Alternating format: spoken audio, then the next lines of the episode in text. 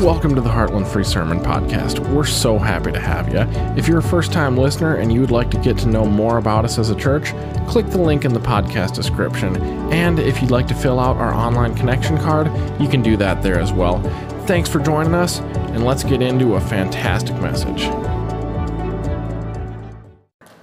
So, we are uh, on, a, on uh, the third of a four part mini series on Israel. And uh, I, I, just want to say that some of us, uh, some of you are like me. You're kind of news junkies, you know, you're looking at the news every day and following things very carefully. Others of us aren't, okay? And um, so if you're wondering today, you know, why should I, why is this stuff important? Okay? I want you to know that God has seen the end of the movie, the end of the movie of human history. Okay? Not only has He seen it, He's produced it and He directs it. Okay? And the end of the movie for God's people is awesome. Okay? And here's something else you need to know is that there is also a movie of your life. Okay? Each of us have a movie of our life, and uh, there are times, there are scenes in our movie. Uh, I know there are scenes in my movie that I haven't particularly enjoyed. Okay? Right now, we have a daughter that's going through a, divorce. It's a, it's a rough, uh, it's a rough uh, scene in her movie. But here's the deal God has said, we, we have seen the end of the movie of my daughter's life, and it is glorious. If she places her trust and faith in Jesus, the end of the movie is glorious. And that is true on a macro scale the history of the world, it is true on a micro scale, the history of your life, okay? And uh, the God who uh, put the rings around Saturn is very equipped to keep a detailed movie of every single person's life on planet Earth. And in fact, he has said, My thoughts of you individually are like the sands of the seashore. That's how much God cares about you. Okay? So um, we are seeing here. Uh, we've got the history of planet Earth, we believe, is, you know, maybe 90% uh, completed, but God has shown us the end of the movie, and He's shown us some key scenes in order to give us hope, to fill us with hope. Because if you're like me, a lot of times you read the newspaper, you, you know, you'll see things online and you'll see, you can think, oh, whole place is falling apart. Okay? No, it isn't. No, it isn't. God's got good things ahead for his people. And I hope you see that today. Lord, we just uh, pray now, God, that you would fill us with your wisdom as we delve into the Word of God. Um, all scripture is inspired of God. It's God breathed.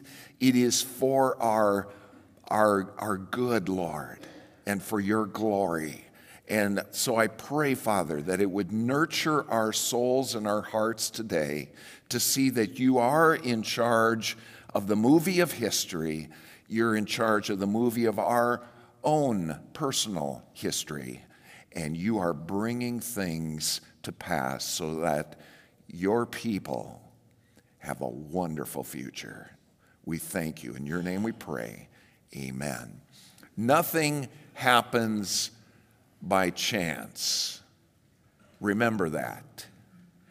God reigns over history. The things we are seeing right now were prophesied thousands of years ago.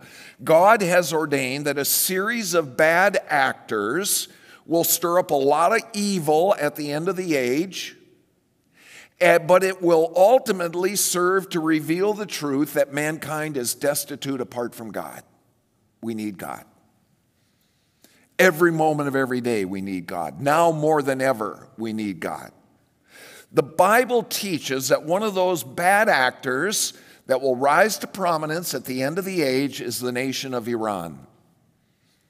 Found very clearly in Scripture. The mullahs, the ayatollahs, they are the mastermind behind the Hamas Israel war, which is only the first step in their master plan to come against God's people, the Jewish people. No one disputes the fact that uh, Iran's first goal was achieved surprise Israel, afflict devastating losses. Last October 7th, at least 1,200 Jewish people were killed, 240 captured, the largest one day death toll in Israeli history, the largest number of Jews massacred since the Holocaust. Israel's vaunted Mossad intelligence service is rated the best in the world by many experts. They're not typically caught napping, which led many to speculate that Israel had deliberately allowed this attack to occur. Not true. Those allegations have infuriated the Israelis, like Amir Tsarfati of Behold Israel Ministries. Amir flatly denies that Israel would somehow allow allow the slaughter of their own people in order to strike Hamas. Amir argues that Mossad had at least a 12 hour advance warning that Hamas was stirring up trouble, but they insisted it was all a clever deception. Clearly, a Mossad was fooled. Iran scored a major victory. The second goal set by Iran was to bog down the Israeli army in tunnel warfare. Again, they've been very successful at that. Underneath Gaza are at least 300 miles of tunnels, many of them underneath hospitals and schools and mosques. Experts argue that a bog down of the Israeli army was part of Iran's strategy to give time for public opinion all over the world to turn against Israel. And have we seen that? Again, they have been successful at stirring up a massive wave of anti Semitism not seen since the Holocaust. The third goal in Iran's master plan, not yet realized, is to unleash Hezbollah at least 150,000 rockets are pointed at Israel just across the northern border in Lebanon. If they're all fired at once, it would overwhelm Israel's Iron Dome. Iran's goal here, not necessarily defeat Israel, but simply weaken her. And then the fourth goal that is certainly part of the calculus for Iran is to gain nuclear capability. Right now, Iran has acknowledged it has 60 pounds of uranium that's been enriched to 60% purity, just below the level that would be needed for a nuclear bomb. They also have 500 pounds enriched to 20%. Israel's Mossad estimates the Iranians are closer to creating a bomb than they ever have been in the past within a time span of less than a month, they could accumulate enough enriched uranium for one nuclear weapon. Right now, Iran has accomplished its first two objectives. The jury's out on the last two. Prophecy experts are clearly monitoring these events, and you know what? They're keeping their Bible wide open. The consensus at present is that what we have seen thus far is not the Gog Magog war prophesied in Ezekiel 38. But I do believe it's a precursor. God is arranging the table. Here's why I say that Ezekiel 38 predicts a new axis of evil that will form at the end of the age. Bible scholars debate whether this will be before or after the rapture. I don't think we can definitively say that one way or the other. What we can confidently say is that the Bible answers four key questions about this upcoming war. And the first one is this Who are the attackers? Now, I want you to notice that Ezekiel 38 obviously follows Ezekiel 37. Ezekiel 37 is the dry bones prophecy. The skeleton of Israel is coming back together. Okay? And God is breathing life into that skeleton. So Israel had to be back in their land, had to be a nation in order for Ezekiel 38 to take place. Now, Ezekiel 38 1 says, The word of the Lord came to me, Son of man, set your face against Gog of the land of Magog, the chief prince of Meshech and Tubal. Prophesy against him and say, This is what the sovereign Lord says I am against you, O Gog. Put hooks in your jaws, bring you out uh, with your whole army, your horses, your horsemen, fully armed, and a great horde with large and small shields, all of them brandishing their swords. I always think if Ezekiel had a vision of modern warfare and he's trying to put it in terms that his people would understand, you know, I mean, what if you saw a tank? Okay? You're trying to, boy, there's lots of shields around that, okay? It says this in the word Persia, Cush, and Put will be with them, all with shields and helmets. Also, Gomer with all its troops, and Beth Togarmah from the far north with all its troops, the many nations with you. Now, who is this? Gog is a title, like president. So, President Gog is the head of Magog. That's the region around the Black Sea and the Caspian Sea, modern day Russia. Russia will lead this unholy coalition. We're told three times, verse 6, verse 15, and in chapter 39, verse 2, that the army will come out of the far north. So you run a line straight north out of Jerusalem, and you're going to run smack dab into Moscow. Okay? Joining Russia will be Meshech and Tubal, which is present day Turkey, along with the former Soviet republics, Kazakhstan, the other stans. This alliance will also include Persia. Iran was called Persia until 1935. And Cush, which is modern day Sudan, and Put, which is modern day Libya. Verse 4 tells us that they will come like a great horde, and they will surround Israel, and they will threaten to destroy it. The three major powers who will lead this coalition are Russia, Iran, and Turkey, which have never been allies in the past, but they are now. At the end of the age, the Bible says they will come together for the first time, united in their hatred of the Jews and the nation of Israel. Fascinating to watch this unfold. Last November 9th, uh, Putin of Russia joined leaders from Turkey and Iran, and they met in Kazakhstan. Friends, the chessboard is being arranged.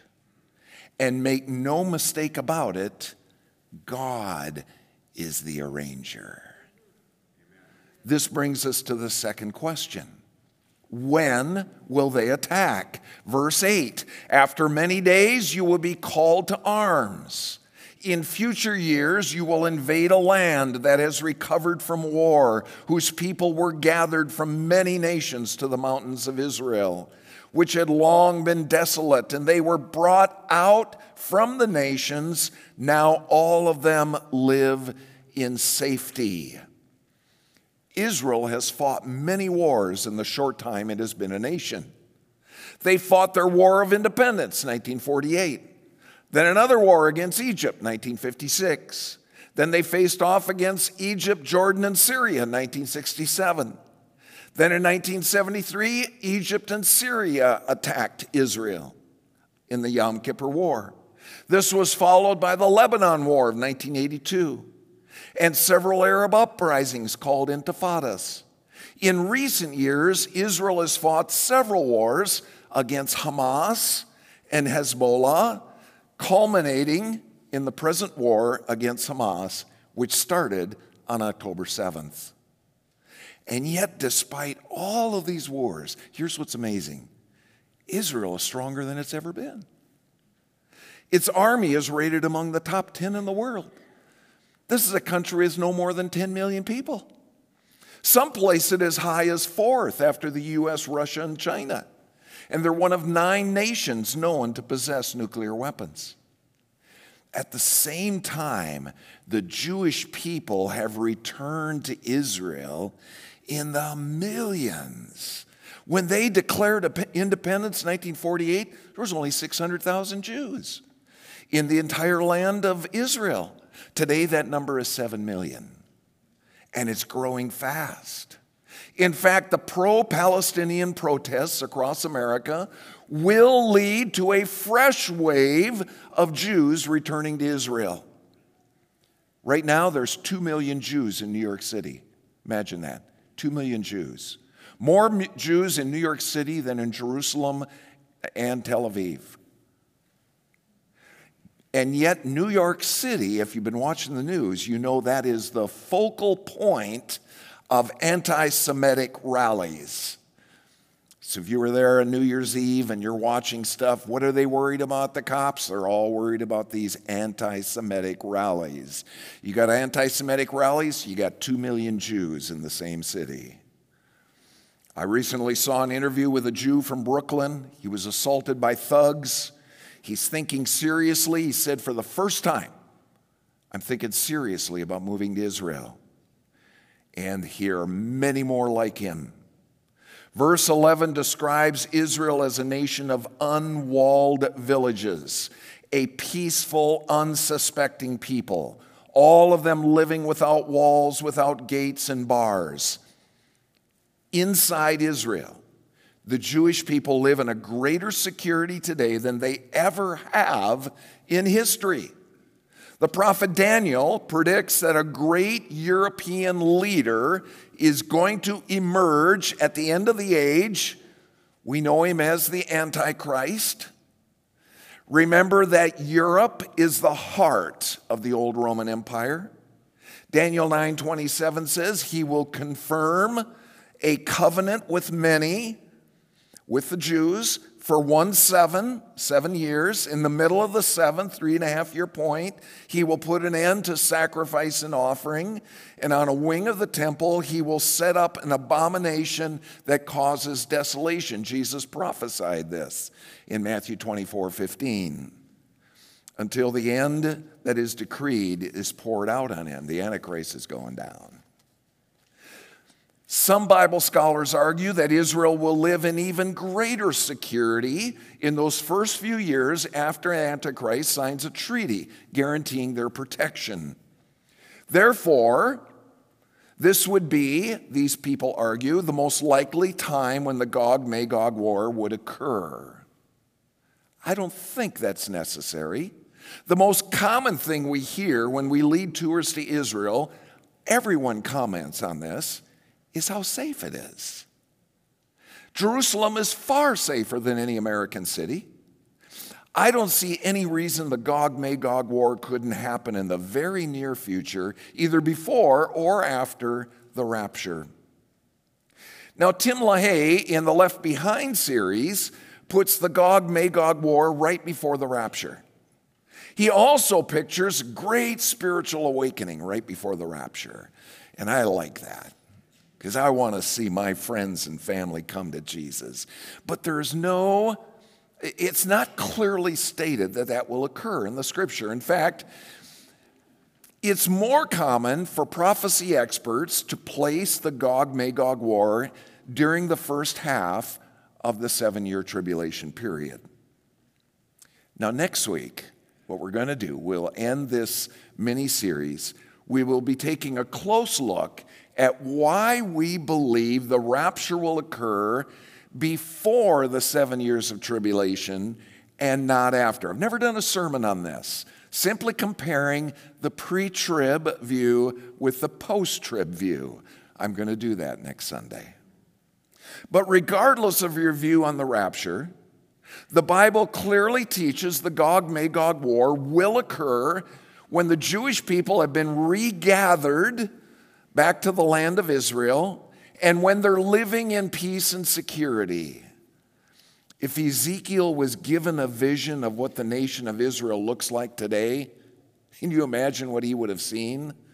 A bustling, prosperous nation, a world leader in technology and agriculture and finance. Do you know that Israeli cows produce 70, uh, they produce more milk than any cows on the rest of the planet? American cows are second. They produce about 70% of the milk that Israeli cows produce. Okay? I mean, you just think there's all kinds of those types of things with regard to Israel. Before COVID 19, uh, 2019, Israel had nearly 5 million tourists visit in one year. Before the Hamas war, last year, up to October 7th, they had 2.5 million tourists. Despite having some serious enemies, the nation has experienced a high degree of peace and prosperity. Now let's move to the third question Ezekiel 38 asks or answers. Why will Israel be attacked? Verse 12 describes those who attack Israel as saying, I will plunder and loot, turn my hand against the resettled ruins and the people gathered from the nations, rich in livestock and goods, living at the center of the land. When Golda Meir was prime minister of Israel, she once said, Let me tell you something that we Israelis have against Moses. He took us 40 years through the desert in order to bring us to the one spot in the Middle East that has no oil. Which is true. Despite reports of shale oil deposits, Israel only produces a very small amount of oil each year. But they have massive offshore natural gas reserves. They have a thriving high tech sector.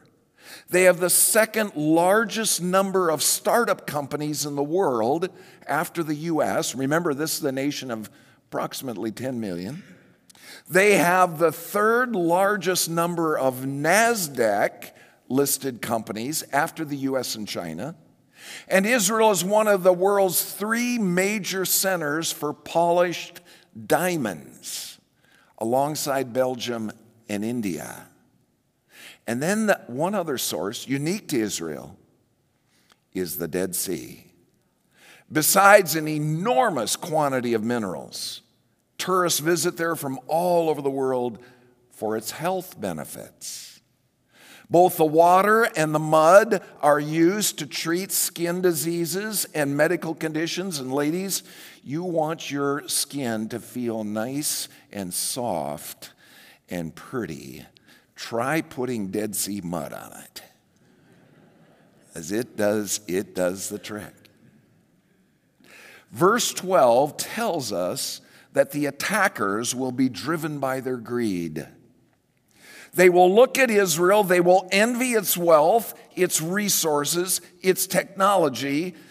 Now, remember that we're living today at the dawn of the fourth industrial revolution. First revolution was steam engines, second was electricity, third was computers, and we are charging now into the age of artificial intelligence and robotics.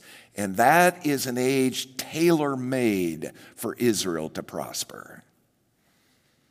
Remember, 22% of all Nobel Prize winners are Jewish, but they have only one fifth of 1% of the world's population. That means the Jewish people, their share of winners is a hundred times more than their share of the population. God says, I will bless you. That's what he told Abraham. And indeed, he has done that. Verse 12 tells us that Israel's attackers will come to plunder and loot her wealth. Verse 13 tells us that no one will come to her defense. Verse 13 says Sheba and Dedan and the merchants of Tarshish and all her villages, or her young lions, as the Hebrew word kepher means, all of uh, the merchants of Tarshish and her young lions will say to you, Have you come to plunder? Have you gathered your hoards to loot, to carry off silver and gold, to take away livestock and goods and seize much plunder?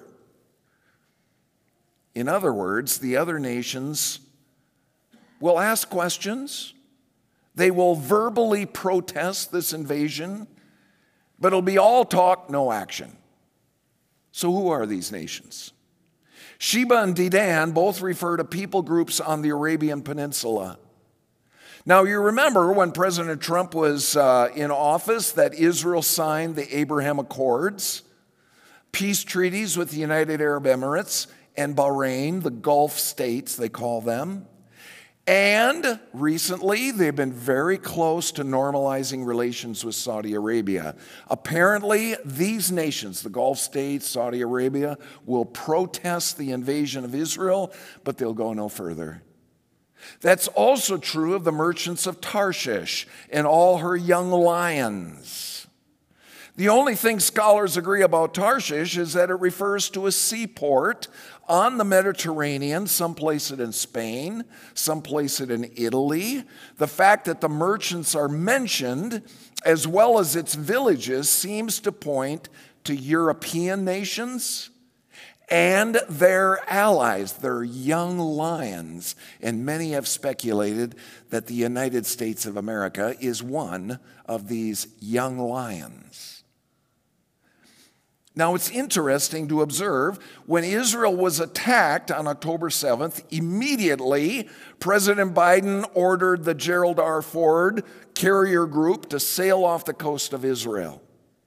Two other carrier groups soon followed. But as the Israeli forces got bogged down in the tunnels in Gaza, our president started getting cold feet. Why?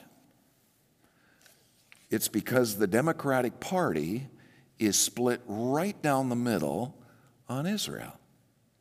In a poll done before the war, this is uh, Congresswoman Tlaib, uh, who is part of the, uh, uh the group that uh, is uh, pushing the Palestinian agenda. In a poll done before the war, 49% of Democrats sympathized with the Palestinians, 38% of Democrats sympathized with the Israelis. 13% were undecided.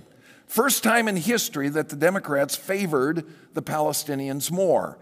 When they did that poll 10 years ago, Democrats favored Israel by a 55 19 margin. That's how that's changing.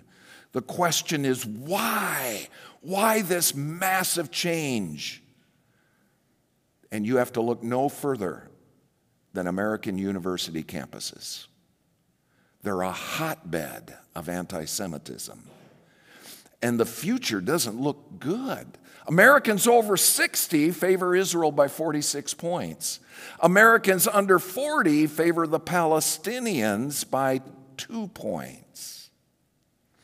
The Jewish people are losing favor with the youth of America, and that is true in other nations as well. Since October 7th, anti Semitic hate crimes have increased 400%. Now, it's interesting on the other side of the political spectrum, among Republicans, 78% favor Israel, 11% favor the Palestinians, 11% are undecided. In other words, Republicans are rock solid in their support for Israel and the Jewish people. But the Democratic base is waffling, and that's why you see President Biden waffling. According to Ezekiel 38, the Gog Magog coalition will attack Israel to seize their wealth but anti uh, Semitism will play a part in this attack. Back in Ezekiel 36 3, God describes the Jewish people as ravaged and hounded from every side, so that they became the object of people's malicious talk and slander. Man, did you see that during World War II? Verse 6 describes them as the scorn of the nations. No one wants them. The book of Revelation teaches that this hatred of the Jews will continue to intensify until the Antichrist is defeated in the Battle of Armageddon. Make no mistake about it, the Gog Magog coalition will be driven by both greed and hatred, but it's going down. This brings us to the fourth question Ezekiel 38 answers. And that is the question what will happen after the attack? Verse 18 says, This is what will happen in that day. When Gog attacks the land of Israel, my hot anger, God says, will be aroused, declares the sovereign Lord. In my zeal and my fiery wrath, I declare at that time there shall be a great earthquake in the land of Israel. God will intervene supernaturally to defeat the invaders. And he'll start off with a great earthquake. And then verse 22 says, I will execute judgment upon him the Gog Magog coalition, with plague and bloodshed, and I will pour down torrents of rain and hailstones and burning sulfur on him and all of his troops and on the many nations with him. And I will show my greatness and my holiness, and I will make myself known in the sight of the nations, and they will know that I am the Lord. The Israeli army isn't going to have to lift a finger. They will stand in awestruck wonder at the amazing way in which God unilaterally will supernaturally intervene to destroy the enemy armies. It will be so obvious that no rational person will be able to deny it. Ezekiel 39 21 says, I will display my glory before the nations. A great revival will be the result. Millions around the globe will turn to Christ. This could be what is described in Revelation 7 great revival during the first half of the tribulation period, and it will be spearheaded by 144,000 Jewish evangelists. Once God defeats the Gog Magog coalition, Ezekiel 39 22 says, From that day forward, the house of Israel will know that I am the Lord their God. This is certainly what the Apostle Paul is describing in Romans 11 25. Paul says, I do not want you to be ignorant of this mystery, brothers, so that you may not be conceited. Israel has experienced a hardening in part until the full number of the Gentiles is brought in. And then all Israel will be saved. That's the next verse, verse 26. I close with this Heartland family. God reigns over the nations. Things are not falling apart, they're falling into place. We know that because of what is happening in Israel. Israel is God's neon sign to the world that screams out, Jesus is coming soon. Get ready, planet Earth. Israel is God's timepiece. The Bible teaches that the Jews will return to Israel at the end of the age, which they have over the last century. It teaches that Israel will become a nation again, which they did in 1948, and that God will cause the desert to blossom and the nation to prosper. I was there in 1979, and I can tell you there's a lot of difference 40 years later, when we were there in 2019, you would not recognize Israel was a third world, world nation in 1979. We traveled around in rickety old buses, know, and it is, it is blossoming today.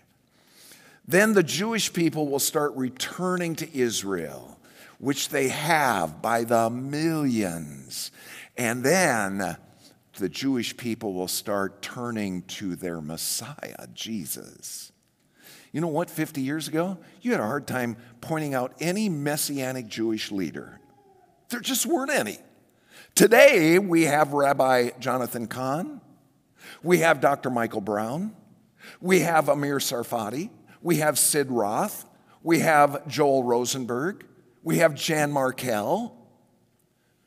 All Jews who are in love with Jesus and acknowledge him as their Messiah. You didn't have that 50 years ago.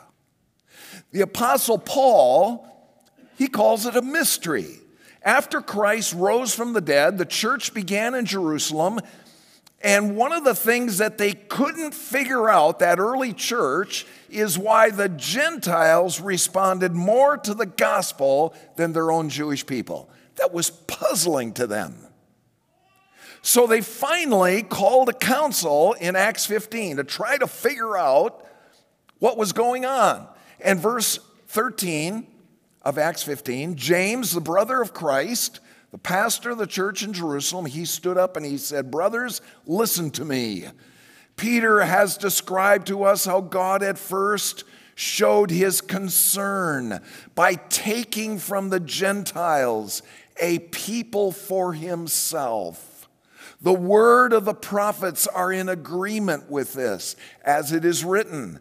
And then James quotes a prophecy from uh, Amos chapter 9, verse 11 and 12.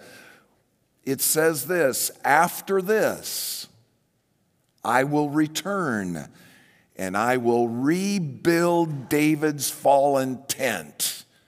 I'm going to restore Israel.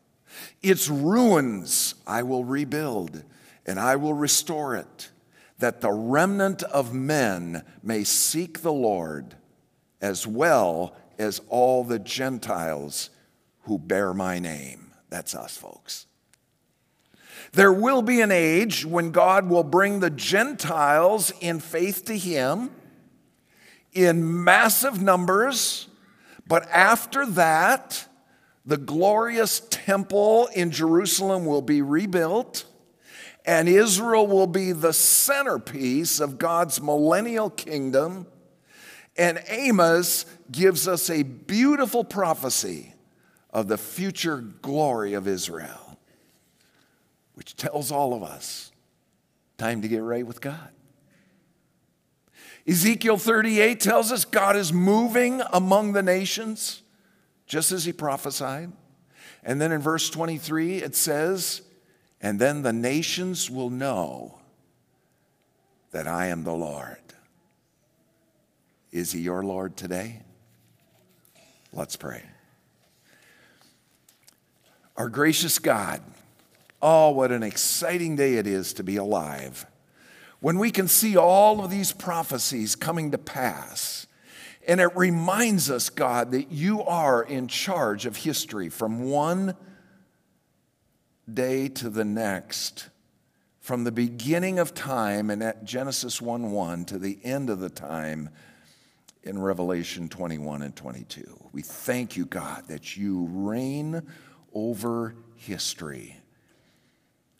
We thank you, God, that you wrote the last chapter.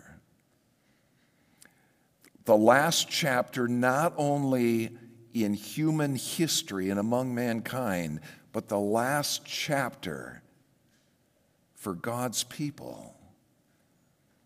And Lord, some of us are in a we're in a rough chapter right now of our lives.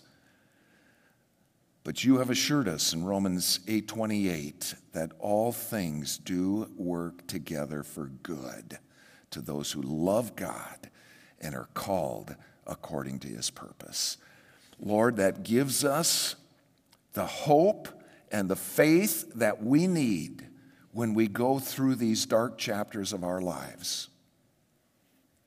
to hang on because there's glory on the other side. Friends, if you have not turned to Jesus today, come to him right now. It's time. God is moving to the nations. He's arranging the chess pieces. He's bringing history to a conclusion. We don't know if it's today, 10 years, 20 years, 30 years out. Only God knows. We know we see prophecy being fulfilled, and we see you at work in what was prophesied to be the end of the age. It's all we know, Lord. And so we come to you right now. And if you want to trust in Jesus as your Savior, you just say to Jesus, Lord, I want to live for you. Jesus, come into my life, cleanse me of my sin. Lord, I turn from the old life. I repent. I, I choose you to embrace you, to believe in you, to follow you all the rest of my life. If that's your heart's desire today, you can just say that to the Lord. Lord, I want to be born again. I want to live for you. Oh God, I want to know that I know that I know that I'm ready to meet you when the trumpet sounds and the rapture happens. Father, I pray that all of us are ready to meet you here. And Lord, if anyone is not certain 100% that before this day ends, God, they would find their peace with you. I pray this in Jesus' name. Amen.